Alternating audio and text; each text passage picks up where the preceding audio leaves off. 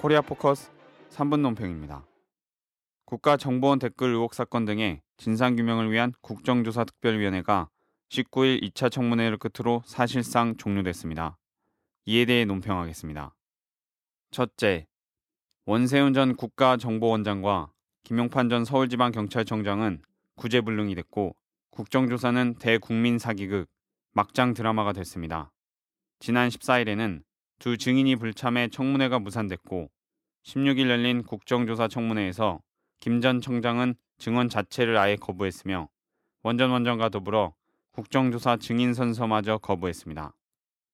특히 국정원 전 현직 직원들이 댓글 공작을 대북 심리전이라며 정당성을 강변한 것은 황당하기 이를 데 없으며 박원동 전 국익정보국장과 국정원 댓글녀로 알려진 김하영 씨가 제 얼굴 하나 떳떳이 드러내지 못해 가림막 뒤에 숨어 짜여진 대본을 읽거나 모르쇠로 버티다 돌아갔습니다.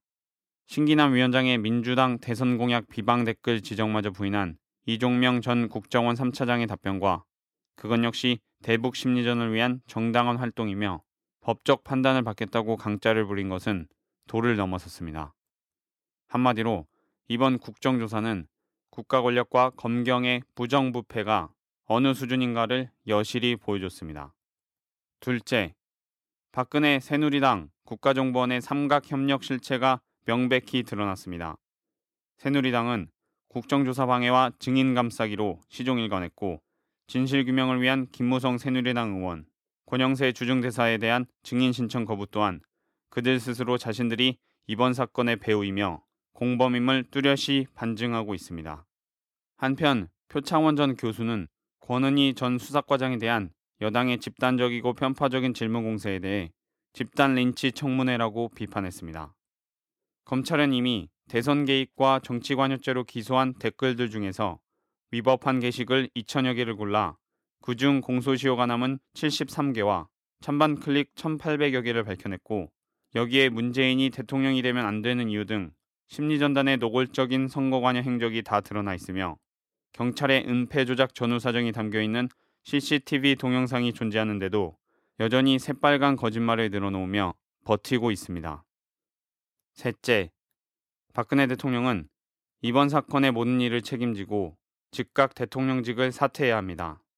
이승만은 3.15 부정선거로 하야했고 닉슨은 워터게이트로 하야했습니다. 12.19 부정선거와 정보원 게이트 둘 다 가지고 있는 박근혜 정권의 정통성과 합법성은 이미 무너진 지 오래입니다. NLL 대화록 논란, 전두환 추징금, 4대강 녹조, 청와대 인사 등 각종 물타기로는 더 이상 통하지 않습니다. 오히려 백화점식 온갖 부정부패와 무능으로 인한 총체적 정권 위기만 초래할 뿐입니다. 박근혜 대통령은 전국 각지에서 타오른 촛불이 머지않아 횃불이 되고 들불로 타번질 수 있다는 사실을 직시해야 합니다. 이승만 대통령의 하야를 부른 3.15 부정선거를 능가하는 12.19 부정선거와 닉슨 대통령의 하야를 부른 워터게이트를 초월하는 정보원 게이트는 박근혜 대통령이 이중으로 하야해야 한다는 것을 여실히 보여줍니다. 박 대통령은 더 늦기 전에 하야함으로써 스스로의 존엄을 지키고 이 땅의 민주주의가 더는 망가지지 않게 해야 할 것입니다. 코리아 포커스 3분 논평이었습니다.